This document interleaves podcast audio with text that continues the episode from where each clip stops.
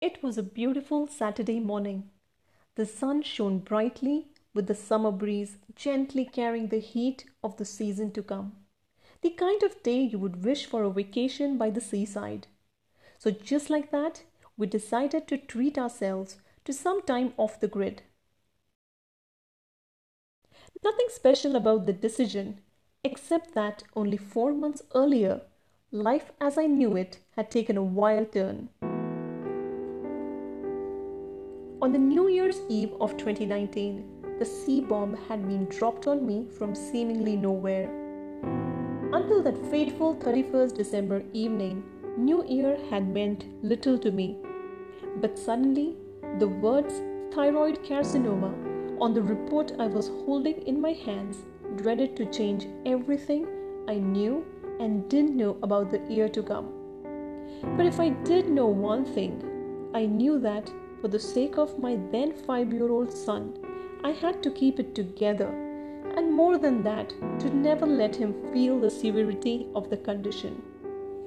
Hence, looking myself, meaning dressing a certain way, wearing my hair a certain way, was mandatory, no matter how I felt on the inside.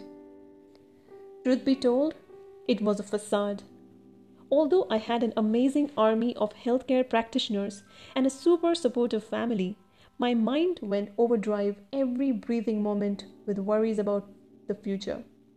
My nights were consumed with memories of the consulting sessions with oncologists and oncosurgeons, all suggesting the same prognosis, which was good as it meant it was a standard operating procedure, and bad as it meant that there was no escaping surgery or therapy.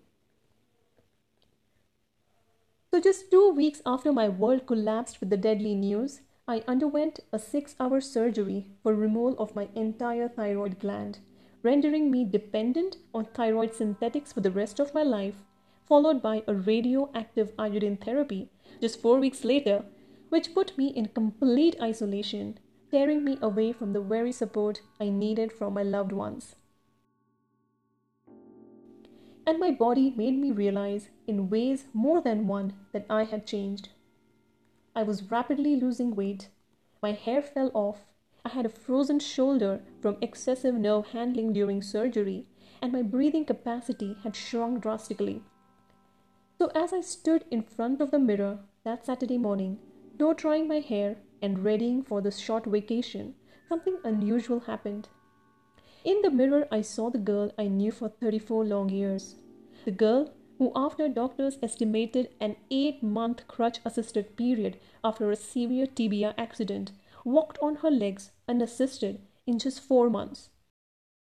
The girl who, in the seventh month of her pregnancy, had to pay the last rites to her mother. The girl who was feisty, who never took no for an answer, and who never gave up upon herself. And a realization dawned upon me. I was still in there, in that body, in that soul. The disempowering identity and label of cancer patient, the stigma attached to it, the sympathetic and pitiful outlook of people had buried me deep down myself. I had gotten in my own way of self discovery and healing. I had become my own worst enemy. And I knew that for me to stay true to my promise, to myself, my kid, and my loved ones. I had to accept and let go. It was in that moment that I embarked upon a spiritual journey. To go one step ahead, I had to go two steps within. And every time I did, I felt more connected, more empowered, and less fearful. To think that I could have flipped my cancer story to a positive one. To have had one of the best years of my life, traveling the world, becoming a better version of myself, loving more deeply, and forgiving more freely without the spiritual awakening is disregarding life itself.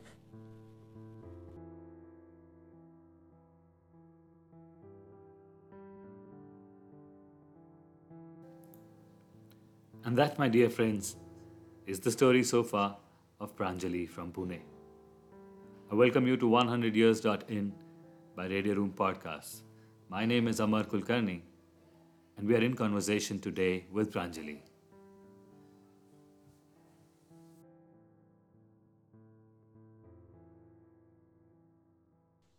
And hello, listeners. This is Amar here from 100years.in by Radio Room Podcasts. You've heard this story narrated and, and brought in front of you by Pranjali, and I'm really happy to have Pranjali with us here right away, right now, online. Hello, Pranjali. How's it going for you? Hey, Amar. Thank you so much for having me. It's been great. The rains are ensuring that I'm truly homebound. I think that's a blessing in disguise to uh, the COVID induced homeboundness, if I can say so, that we are being compelled to uh, have. But right. all's well. Thank I you like so much. COVID, in, COVID induced homeboundness. yeah, yeah, yeah. I don't know what to call it. Is, I don't know if there is any term for it. I think it's, it is now. Uh, it is now. Agreed. Nice, nice. I'm, I'm glad that you're able to spend some time at home. Uh, and uh, it's good to have you here. We are, we are really excited to hear a lot from you. The story that you narrated puts into perspective. And uh, in this conversation, we will unearth and uncover more what you have in mind. But I'm going to start off with the first question that I ask everyone What does India mean to you? What does India mean to me? Uh, okay, you know what? As much as I would like to think of an answer that sounds fancy, mm. to me, it really just means home there are so many variations of what home mean to so many people but for me it just means being in a country being in a place that's really truly 100% mine it's mm-hmm. something i own it's mm-hmm. something mm-hmm. that owns me mm-hmm. uh, it's something that allows me to be the highest truest perhaps expression of myself mm-hmm. and what i could be Mm-hmm. But again, with that, uh, Amar, what I also want to say is sometimes it's also heartbreaking, and it's a personal opinion, perhaps, but uh, I see the divide, you know, the cultural, the digital, the racial, societal, everything mm-hmm. man made again. Mm-hmm. And I, I, I, struggle with that. I honestly struggle with that on a day to day basis, not mm-hmm. just for myself, but now hmm. that I'm a mother to a six year old mm. uh, to help him understand why things are the way they are mm. is is I think um, a struggle for me still. Mm-hmm. Mm-hmm. So India is like yeah. home, but you do experience that there are too many divides, and and you say you, you have that as your daily challenge because you experience it at several levels.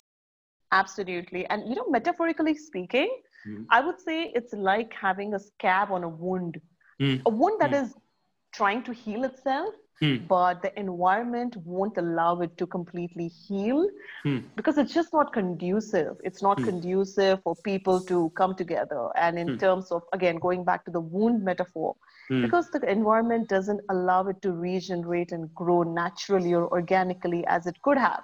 Hmm. We force upon our judgment, we force upon, again, going the, back to the divides, we force upon so many things which are uh, maybe time for us to wean off, hmm. but we will just hold on to them because traditionally, historically, hmm. we've been told to. Hmm. hmm. Yeah. That's an interesting metaphor when you when you talk about a wound and healing, because coming from you, I mean, you are a person that has this tremendous internal power in which you've healed yourself, and that itself is such a great story to know, and and and it's such an intrinsic part of your story, and that is a very fascinating one. And when you have this metaphor to use for the nation, do you believe that we as a people could have that sense of strength to heal our nation from this wound, even if the environment is saying otherwise? Oh, 100%. And thank you, mm. Amar, for uh, touching base on the story. Um, mm. I don't think it's an extraordinary story. I mm. truly believe that I'm a very ordinary woman mm. who did not really have an option but to heal myself. So there's a lot of self healing. And because we're speaking of India, I'll focus on India for now. I really do think that we all have this capacity to self heal you know covid by itself while mm. it's a pandemic and it's affected by and large every inch strata of the society mm. it has also shown to a great extent how nature healed itself you mm. remember the time we were in lockdown when yeah. there were literally no cars on yeah. the road people yeah. were almost not there anywhere to be seen uh, hmm. around Hmm. Nature literally healed itself to a degree that we had not experienced in the last century. Yeah. That speaks yeah. so much into the capacity yeah. of the living and the consciousness, just yep. knowing what is its natural homeostasis state. I, am sorry, yeah. I'm just going to, I think, uh, be name dropping all the medical terms I know. That's not intentional, guys. It's just something that's become second nature to me. But um, that, that state of homeostasis, where mm-hmm. your body will find its equilibrium, nature, mm-hmm. the country, the world mm-hmm. will find mm-hmm. its equilibrium if you allow it to. Mm. Which is why when I spoke about the divide, I purposefully called it man made. Right, right, right, right. You know, I, yeah. think, I think what you say is a very important, very simple but very important point that we must allow it. You know, I think that's very important. Someone, when I was talking about performance at some, some point in time, someone gave me this idea saying, you know, start performing only when the audience is ready to receive it.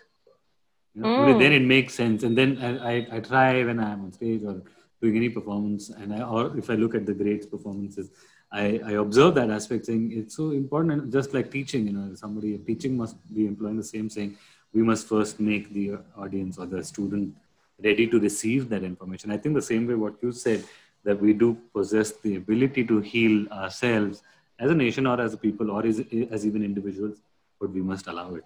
I think we must allow it. Is uh, what you said is you put it in a very simple way but it's an extremely powerful thing you said as a matter of fact, Amar, I have a befitting quote, if I can just say so. Sure. And uh, because we just spoke about uh, the performance and the mm. audience being receptive mm. to that, mm. I forget if it's a Buddhist hmm. quote or otherwise, hmm. but it hmm. goes something like this. When the student is ready, the teacher appears. Right, right, right, right. Right? What it really right. tells us that knowledge is everywhere. We have everything we need to get better, to do more, yeah. but we have to be ready for it. Yeah. Yeah, fantastic. This is so cool. So the next question is the meat of the show that we put out. 15th of August 2047, India will celebrate 100 years of freedom and independence. On that morning, on the 15th of August 2047, what is the India that you imagine? Okay, first things first, it's going to be super exciting. Yeah. India, after 100 years of independence, that moment in itself is going to be like burnt in our souls because yes, we've been massive. an oppressed country for so long. Yes. yes. And 100 years is a massive, massive milestone for all of yeah. us to have achieved. Yeah. With that said, the India that I imagine, and I mm. also know that I may mm. be sounding repetitive mm-hmm. because typically I'm assuming people univocally would have the same vision for India. Yeah. But I want, I see India to be truly united. Truly and I'll just give you my definition of united. Yes. Because everyone, I'm sure, has their. Yeah. For me, united means true connectedness between people. And by that, I mean breaking barriers, breaking down, again, all of the man made uh, differentiations, or uh, anything that really creates one person separate than the other. Mm-hmm. I see all of these boundaries just melt away into nothingness. Mm. And there is a collective consciousness, if I can say so, mm and maybe it's a it's a cumulative effort of multiple things you know it's not just one thing a consciousness when you speak of mindfulness when you speak hmm. of something that is so evolved than hmm. what we're typically used to hmm. it is of course a culmination of multiple things it's the empowered mindset we knowing what we want hmm. versus doing something as per what others want of us. Hmm. we knowing a true superpower versus playing by the rules of what has been told what to us. and there are so many more things. There's so many hmm. more things to it but that's that's the india i imagine to be. Yeah. in itself it's got a little bit of a roadmap saying these are the things that need to evolve before we get there and that that evolution is possible. 100% awesome what do you think will be the biggest thing that will change? Like the one thing that you believe will definitely change. Like you know all of these might or might not happen but the one thing that will surely change is this. What could that be?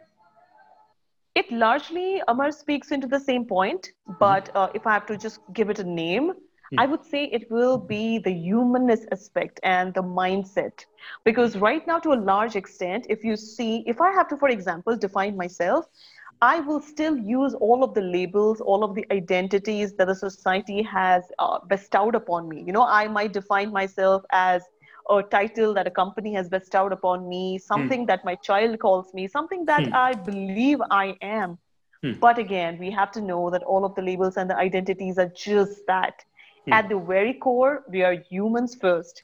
And hmm. I think it's going to be a flip to hmm. how we perceive perceive ourselves as an individual right hmm. now in mm-hmm. 2020 to mm-hmm. what will happen in hmm. uh, 27 years hence yeah, yeah. to how we see ourselves you know we'll see ourselves as humans first hmm. which is where all of the things i spoke about you know the breaking of the boundaries the melting away of the barriers mm-hmm. will come in place so you think that we will definitely see ourselves as human that that aspect of us will certainly emerge right I think so, yes. And mm-hmm. again, uh, we both know that that mm. is mm-hmm. how we started. When the mm. earth was created, if you mm. believe mm. in faith or not, mm-hmm. the earth was created. Listen, guys, at some point in time, something happened. If it was a big bang you believe in, or if it yeah. was the God's touch that you believe yeah. in, whatever yeah. it is, science, spirituality, something in between, we all know that something happened for us to turn into the individuals and evolve people that we are today.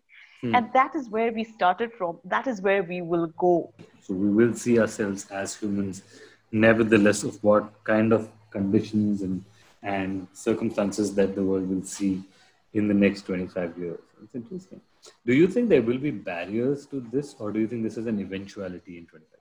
I, I definitely see barriers. Listen, I'm super practical. If mm. anything, life has shown me mm. that you need mm. to have a practical lens along hmm. with a very optimistic lens. So it has to hmm. be a good mix of the two. Mm. Uh, I think there are going to be barriers because uh, we have been brought upon a dogma that mm. is hmm. so strong mm. that we need to unpeel the layers of that dogma and we need hmm. to unlearn so many things before we see the brighter side, before we see the actual nakedness, rawness of things as they are. Hmm. So the barriers will be multiple. They can hmm. take forms of people not wanting to let go of the religion that they are being told to adopt, people right. not wanting to uh, look at people uh, purely as uh, you know humans, but through a lens of the social strata. Hmm. I think that will still remain, and uh, hmm. some people associated associate themselves very closely with all of these you know the hmm. materialistic mm. things mm. Uh, all of the religions and all of the casteism everything mm. that you see is hmm. people holding on to those beliefs hmm. and if there's one thing i can say beliefs are the most difficult to break from my personal experience i i had to break so many beliefs even in my self healing journey my hmm. belief that uh, you know i had something in me that created cancer i had hmm. to first unlearn that to hmm. appreciate that no i did not maybe yeah. it was a belief i was holding on to it was a wrong belief to start off with yeah if that was a wrong belief then what is a new belief that i was hmm. open to at least opening myself to adopting in my life it's going to be hmm. similar and i know it's rather simplistic as i say it hmm. and it's going to be difficult to hmm. literally hmm. wrap your heads around it and to put a roadmap to getting there. Hmm. But um, if we're all willing, at the end of the day, there is hmm. nothing that we can't do. As they say, if you really set your mind out to do something, you can hmm. even move mountains. Yeah. This is still a barrier we're talking about. Yeah. So you think that the mindset itself is the primary barrier, although eventually we will overcome that and and and have the newer mindset of accepting each other as humans it is necessary for us to go through that turmoil of having to give up what we are not willing to leave. You know, people are holding on to certain belief systems and finding it difficult to get out of those belief systems. Now, could there be a bit of thinking on why do people hold on to these things? You want the honest answer? Hmm? Hmm. Because we don't know what's on the other side, we are too afraid to take that leap of faith. Listen, for most of us, since the time we've been brought on this planet, uh, we have been fed on this appetite of this is what we should do. It's almost like a blueprint that has like been yeah. In, yeah, inscribed into our brains, hearts, and souls. And all we do for the rest of our lives is hmm. build onto that. Hmm. And because it's a blueprint, it hmm. kind of creates a foundation, which is, by the way, good and bad. Good because it gives you a framework to live by, and bad because in some cases it puts this imaginary ceiling right. around you that you right. don't know how to break through. Right and because you don't know what happens if you do break through you want to hmm. play mm. small you want to play in it you want to mm. just play by the rules mm. not hmm. wanting to try otherwise that's, that's my take on it and I, I, would love to hear yours no no I, I agree with you in the first line that we don't know what's on the other side and so there's a little bit of a lack of imagination at the same time there's probably a little bit of a fear of what they could possibly be and I think it's a mix of all of these things that basically makes people hold on. And to some extent, I also believe it's a certain sense of comfort. I think a lot of people who are comfortable in what they are or where they are don't ever feel the need to uh, to look for these solutions. As someone I, I recently spoke to said that creativity comes from inconvenience. You know, it's only when you're mm. inconvenienced the more you start creating things. This is probably what it is. The moment things like that become inconvenient, uh, probably religious belief or social uh, fabric, a social construct, a social uh, idea, uh, tradition, or ritual, or symbolism, any of these things, I think a lot of people find comfort in it there. It's okay. And uh, they don't know better. so it's a mix of Absolutely. all of these things. Not knowing what's on the other side is the biggest barrier. You know, your first line, I, I agree with that. Absolutely. As a matter of fact, Amar, as you gave me that example, I just want to hmm. bring up a point, which mm. is on self-reflection and awareness. Mm. Because we are, are just uh, content in the space we are in, mm. with everything else said and done, that we have the fear of the unknown, we don't know what's on the other side, we hmm. don't even know what the accountability mirror looks like. Hmm. So what we see is a reflection of what we are being told to see right? Mm. we don't see we don't want to see the honest selves. We don't want right. to even know our honest selves. Right. And that is where the loss is. It, only if you hold the accountability accountability mirror to yourself right. you will know your honest most truth. And right. the day you know your truth you'll yeah. want to change that for the better. I can promise you that. Right. Right. It, it's within us. There's not much we need to look outside. Yeah great. Super thanks thanks for that answer I have one more question that goes just after this. If there's one thing that you think that must definitely change, what would that be there? Mm, it's a loaded question, Amar. I have to just confess uh, before I attempt it. um, but I'll tell you what. Hmm. It has to be education, and education. we've been speaking elaborately about uh, mindset. Yeah. And we spoke about we coming into this world as absolutely unjaded newborns mm. and the blueprint is almost handed out to us as mm. we hmm. go through lives and life's experiences mm. which is where i think education plays a key role by the way i'm not speaking of education as formalized education yeah. the way we know it only yeah Absolutely, not just school. So I'm going to be amply clear about that. Yeah. I'm talking of education in every shape, way, and form as we pass on knowledge from one generation to another. Hmm. Hmm. So the reason I say this is um, it's a saying, and hmm. it says to go one step forward, you need hmm. to go two steps within. What that really means is that you need to know yourself. You need to really understand what it is for you and your heart and your soul or your spirit, whatever that you want to call it, mm-hmm. that really wants from you. Mm-hmm. Now, tying this back to the education piece, uh, all I'm trying to say is that what we are teaching our children today, what we are learning ourselves today through this mm-hmm. world, either it's simple things like media, what we mm. listen to on the mm. news, Mm. is nothing but a form of education. Mm. We need to be very mindful of what we want our people to know. Mm. Right now, we are doing fear based education, which is not mm. cool at hmm. all. Mm. We sell fear right from the, if you have to commercially link this, hmm. we uh, sell fear to parents in form of hmm. education to start off with. You know, yeah. what if you yeah. don't uh, train your child on robotics? Yeah. That's a fear induced scenario. Yeah, yeah. Uh, what we are doing with the media today is the same thing. The politically charged environment does the same thing. We are either made to follow one party hmm. with the fear of something else happening if we don't do the same.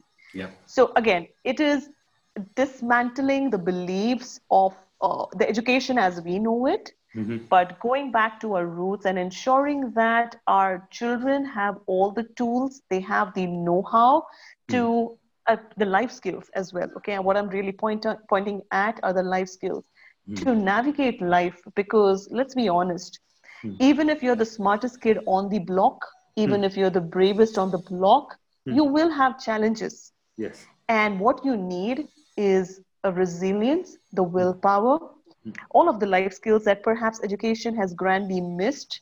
Hmm. That is what we need the most. So, which is why start with the low hanging fruit for me. It hmm. would be education. Yes, bringing it in the school is the best bit. If hmm. you can rehaul your entire curriculum the way it is now, structure it for 20 years hence structure mm. it for 15 year hence when when the children of today that are five six seven years old what hmm. will happen when they enter a workspace that will be AI driven or that will be machine learning driven or hmm. whatever you want to call it, digitally driven? Hmm. But they will still need some skills that are truly, truly just human possessed. No machine, right. no technology can right. ever replace us. We need to right. be very mindful of that and start from there. Yeah. The rest, everything I'm sure will fall in place. Yeah. I think that point where you said that we need to add in something like life skills as part of the curriculum, as part of the education system. Because when we say life skill, when we were kids, life skills was just pretty much swimming and, and being able to ride a horse. You was like, oh, you need to have a life skill. It meant, you know, do you know how to swim or ride a horse? And I think it needs, now it's expanding a little bit when you say life skills, it comes to being able to navigate internet or cook or, you know, maybe ride a bike or drive a car or whatever. But I think building life skills as in to, to build the ability to uh, handle human conflict amongst each other.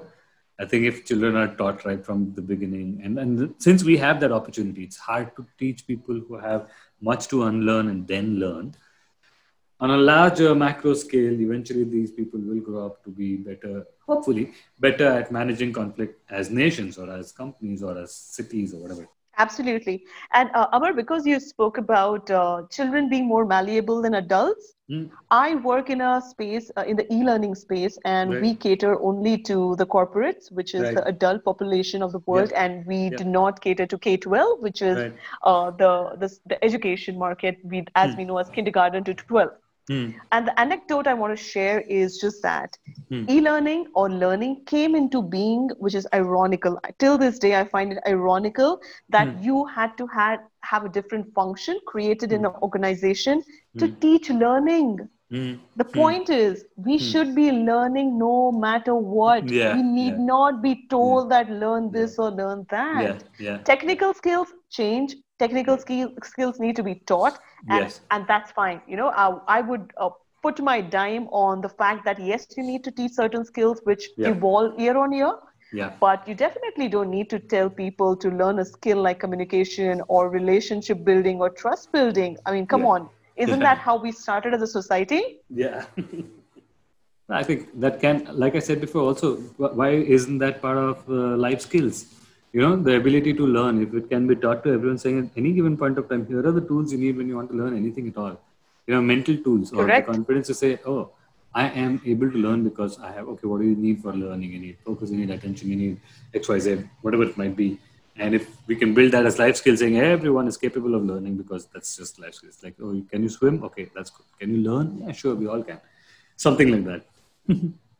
Absolutely. You said it. You said it. And uh, perhaps even re-looking at what we term as edu- education right mm. because we are being societally conditioned to believe that education happens till a particular grade till mm. high school or post grad and mm. at least in our minds we think that oh wow now i'm an educated person but are hmm. we really educated hmm. no hmm. that needs to be it needs a lot of uh, self uh, reflection and introspection and yeah. that's the point i'm trying to drive home okay I say that the trend that you you followed right from the beginning, and it, all of them goes one very important part, which probably connects your persona also, is that everything is self-reflective. I think you strongly believe in everything can come through you. Um, learning is through that uh, reflection of uh, seeing ourselves as human beings, uh, the awareness, the self-reflection that you address. I think all of this uh, can be summarized in the quote that you said. You know, to go one step forward, you have to go two steps within it just taught me a couple of things that I can put my attention to and a huge amount of weight to yourself within. So thank you so much for that. Brings me to the last question, Pranjali, and uh, it's a very simple question I ask everyone about. What one thing would you start doing today that will add up to the change in 25 years? Um, you summarize the conversation so well, Amar, and at the risk of uh, repeating that ad nauseum, it's going to be two things. One right. is self reflection. Each mm-hmm. one of us needs to really granularly, critically see how we are doing what we are doing. Is mm-hmm. that the kind of person you want to really be, not just mm-hmm. for yourself, but maybe mm-hmm. for the next generation? If you have children, them. If you don't have children, just look around and see if that's the world you want to stay in. Mm-hmm. That's one. Hmm. Second is because I have a six year old, as I mentioned, um, yeah Uh, I also mentioned this very briefly that education mm. need not be formal education alone. Yeah. It's what a child really marinates himself or herself in mm. after the formal education, which is the home. Mm. Is the environment in the home conducive enough for the child to feel not just comfortable in his or her own skin, hmm. but to be able to express, to have the same curiosity that he or she came on the world with? Are you able to give them the answers which are not perhaps what they want to hear, but sometimes sting you, but hmm. they need to be said out loud? Uh, hmm. It also means that you lead by example, even when it is difficult. It hmm. also means that you have to be the person that you want your child to perhaps emulate, but without expecting that of the child. Right. Which is where I think as parents, we have to walk the talk, but mm. also be okay to let the child bloom into what he or she is supposed to or wants to. Right. So important. I think if mentioned. all of us do that, hmm. Yes, I, I, was just saying, uh, if all of us just do that, imagine we are talking about an entire generation, or not not just generation, as you said, mm. on a macro level. Mm. It's a ripple effect. It's a domino effect that mm. will happen everywhere. Every hmm. home, every house, hmm. every individual. If we hmm. start living by these principles, I'm sure that the world will turn into something more beautiful, and perhaps what it was supposed to be. We we speak about heaven this yeah. is heaven right here. Yeah, we just need right to open our eyes and see the reality. Yeah. yeah, yeah. And I think inherently the nature of man is such that it is through this turmoil and it is through this conflict that we will constantly be chasing that idea of completeness and that, that idea of heaven and beautiful what you said about self-reflection thank you so much for that Superb. So I'm going to summarize and end. I already did the summary, so I'm going to end our conversation here by saying thanks to Pranjali for giving us her time, for giving us such a beautiful, beautiful, motivating, and inspiring story out of what she's done in a very simple way. And it's amazing the way you put it that you know you don't think it's anything extraordinary. It's just just another person that just overcome something and, by just some self-reflection and just being very uh, mindful about it it gives so much confidence it gives so much hope and i think it's uh, very very important uh, just by being who you are. You don't have to do anything. So thank you so much pranjali. It was a real pleasure having this conversation with you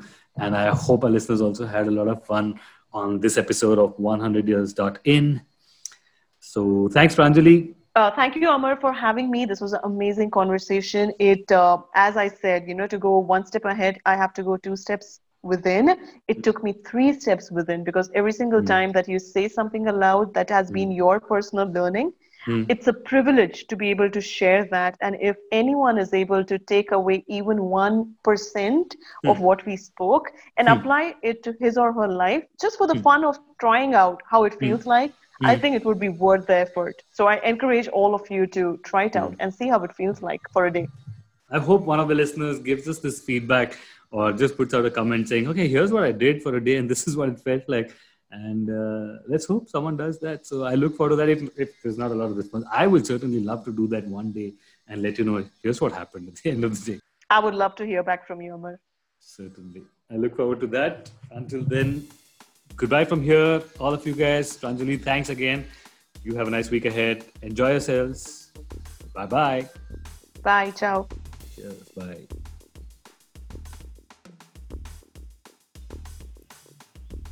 And that, my dear friends, was our conversation today with Pranjali from Pune. I hope you enjoyed listening to Pranjali sharing her ideas. Stay tuned in the coming week as I bring you more podcasts and interesting interviews and conversations with people all across India. Like I always say, if you have anyone interesting that I must have a conversation with, please reach out to me on social media on any platform. Continue to like, continue to subscribe, to share and to spread the word about these podcasts. But most importantly, continue to take good care of yourselves. Until we meet again the next time, this is Amar Kulkarni signing off from 100years.in, brought to you by Radio Room Podcast. Bye bye.